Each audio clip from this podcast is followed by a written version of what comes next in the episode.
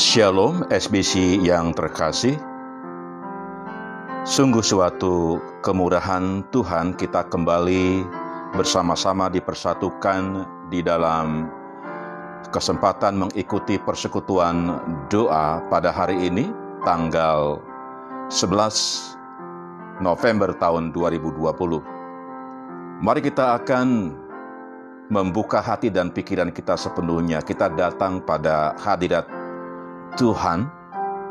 Mohon kiranya Dia berkenan untuk dapat bersama-sama dengan kita hadir dalam persekutuan doa kita pada hari ini. Mari kita akan berdoa bersama-sama, kita minta pimpinan Tuhan. Bapa Sorgawi, Bapa yang mengasihi kami, kami datang kepadamu hari ini. Mohon pertolongan, Mohon pimpinan Tuhan. Mari engkau bersama dengan kami. Biarlah hadiratmu sungguh dinikmati dirasakan oleh anak-anakmu yang pada saat ini mengikuti persekutuan doa.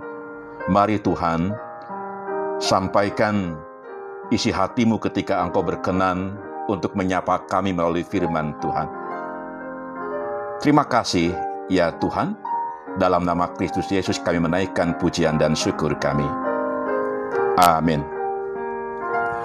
SBC yang terkasih, pada hari ini renungan firman Tuhan diambil dari Mazmur pasal 12 ayat yang ketujuh, Mazmur 12 ayat yang ketujuh, dan pada kesempatan ini mengambil satu judul, Janji Tuhan adalah janji yang murni. Firman Tuhan berkata demikian, janji Tuhan adalah janji yang murni, bagaikan perak yang teruji, tujuh kali dimurnikan dalam daftar peleburan di tanah. Ada seorang kenalan yang suka menebar janji, tetapi tidak pernah ditepati. Saya memiliki sahabat kenalan seperti ini. Awalnya saya kecewa melihat sikapnya ini, tetapi terus saja dia selalu ingkar janji. Berkali-kali dia berjanji, tetapi demikian pula dengan mudah dia mengingkarinya. Sepertinya itu sudah menjadi gaya hidupnya, sehingga sulit untuk diubah. Saya tetap berteman dengan dia, namun saya tidak mau memandang serius lagi janjinya agar tidak kecewa. Ketika ia kembali menjanjikan sesuatu, saya hanya tersenyum tanpa berharap bahwa itu benar akan ditepati. Berhadapan dengan orang semacam ini bisa sangat mengecewakan dan membuat kita kehilangan kepercayaan. Jika kita mau tetap berteman dengan model orang seperti ini, kita harus siap dengan sifat buruknya agar tidak kecewa, bahkan merasa sakit hati karena terus di PHP. Untunglah Tuhan kita tidak seperti itu Lihatlah apa yang dikatakan dalam Mazmur yang tadi saya sampaikan, Mazmur 12 ayat yang ketujuh. Janji Tuhan adalah janji yang murni. Bagaikan perak yang teruji tujuh kali dimurnikan dalam dapur peleburan di tanah. Satu kali pemurnian saja sudah memberi hasil yang sangat baik. Apalagi jika sampai tujuh kali, pasti akan sangat sempurna.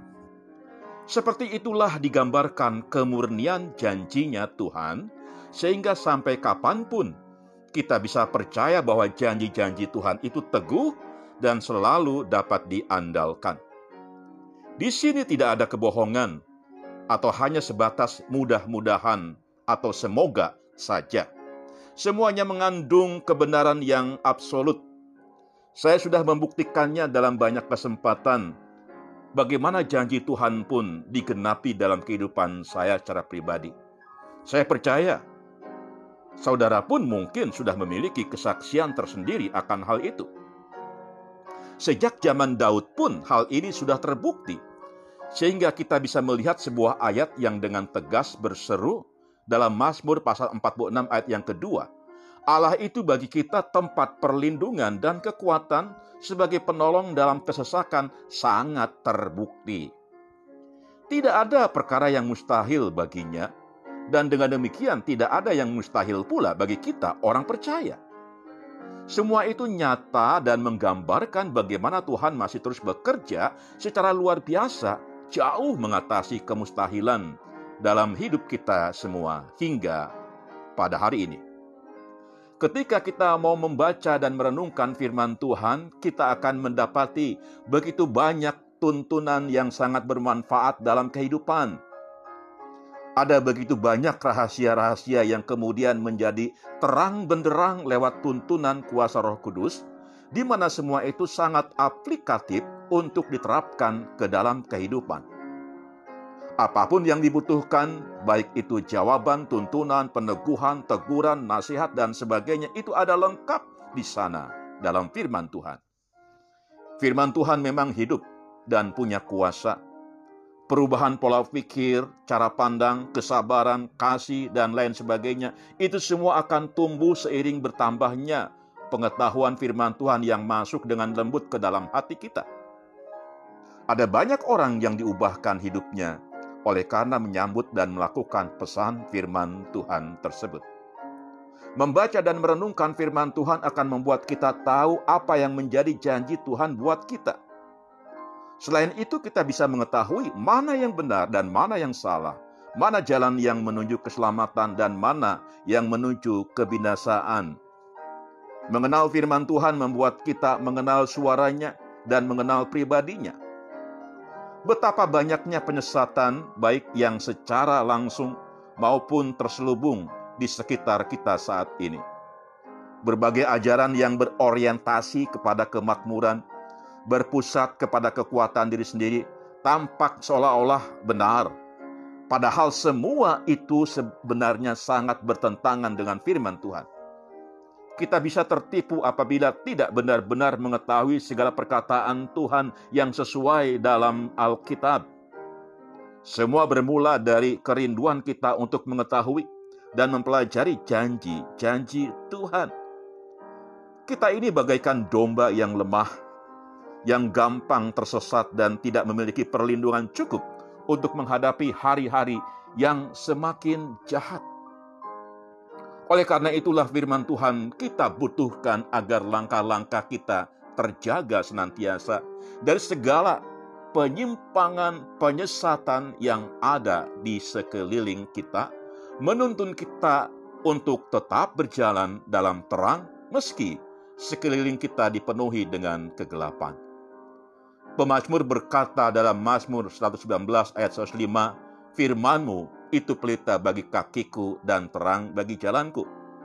Apa pun yang ada di dunia ini, sesungguhnya ada batasnya. Tidak ada satupun yang kekal dan tidak ada satupun yang bisa bertahan sampai selamanya.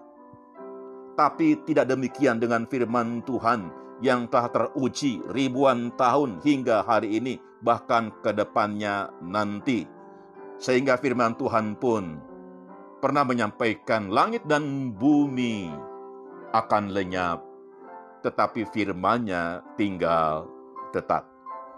Firman Tuhan bisa membuat kita kuat dan waspada akan tipuan-tipuan tersembunyi di balik polesan-polesan yang indah. Firman Tuhan pun penuh dengan petunjuk yang akan membuat kita bisa tetap tegar di tengah badai ombak tidak mudah goyah, bahkan mampu membawa kita memasuki keberhasilan demi keberhasilan, terbang bagai Raja Wali jauh mengatasi badai permasalahan yang ada.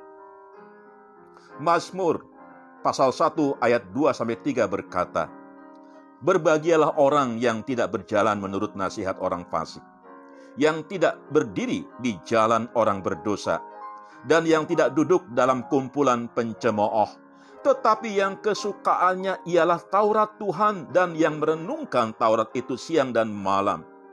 Ia seperti pohon yang ditanam di tepi aliran air, yang menghasilkan buahnya pada musimnya, dan yang tidak layu daunnya.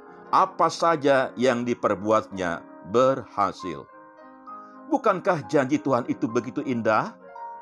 Semua ini akan kita lewatkan apabila kita tidak melatih diri kita untuk bertekun dalam merenungkan firman Tuhan setiap saat.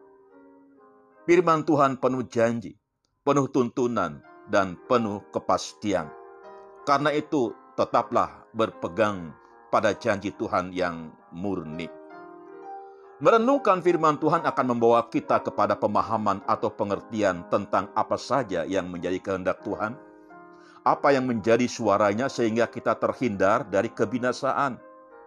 Kita dapat melihat dengan jelas apa yang harus kita lakukan dan sebaliknya apa yang harus kita hindari atau kita tinggalkan. Janji Tuhan adalah janji yang murni, bagaikan perak yang teruji tujuh kali dimurnikan dalam dapur peleburan tanah. Demikian Mazmur pasal 12 ayat yang ketujuh. Karena itulah kita boleh yakin akan firman Tuhan.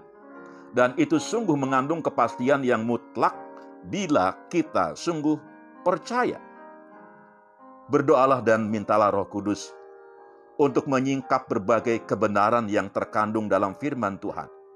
Jika itu terjadi, kita akan melihat begitu banyak janji Tuhan yang sungguh indah berlaku bagi kita sekalian yang sungguh percaya. Tuhan Yesus memberkati kita sekalian. Haleluya. Amin. Mari kita berdoa. Terima kasih untuk firman-Mu Tuhan. Kiranya firman-Mu sungguh boleh meneguhkan kami sekalian kami semakin dikuatkan, dihibur dengan firman-Mu yang ya dan amin. Terima kasih oleh karena Engkau berkenan menyapa kami. Dengan menaikkan pujian dan syukur, kami angkat doa ini dalam nama Tuhan Yesus Kristus. Amin. SBC yang terkasih saatnya kita akan menaikkan doa-doa syafaat kita. Mari kita akan menyimak setiap pokok-pokok doa syafaat dan dengan kesungguhan kita akan mendoakannya. Seperti biasa doa syafaat tertulis di dalam tulisan WA group yang sudah dikirim dan mari kita bersama-sama dengan sepenuh hati akan menaikkan doa syafaat. Selamat berdoa syafaat. Tuhan Yesus memberkati kita sekalian. Amin.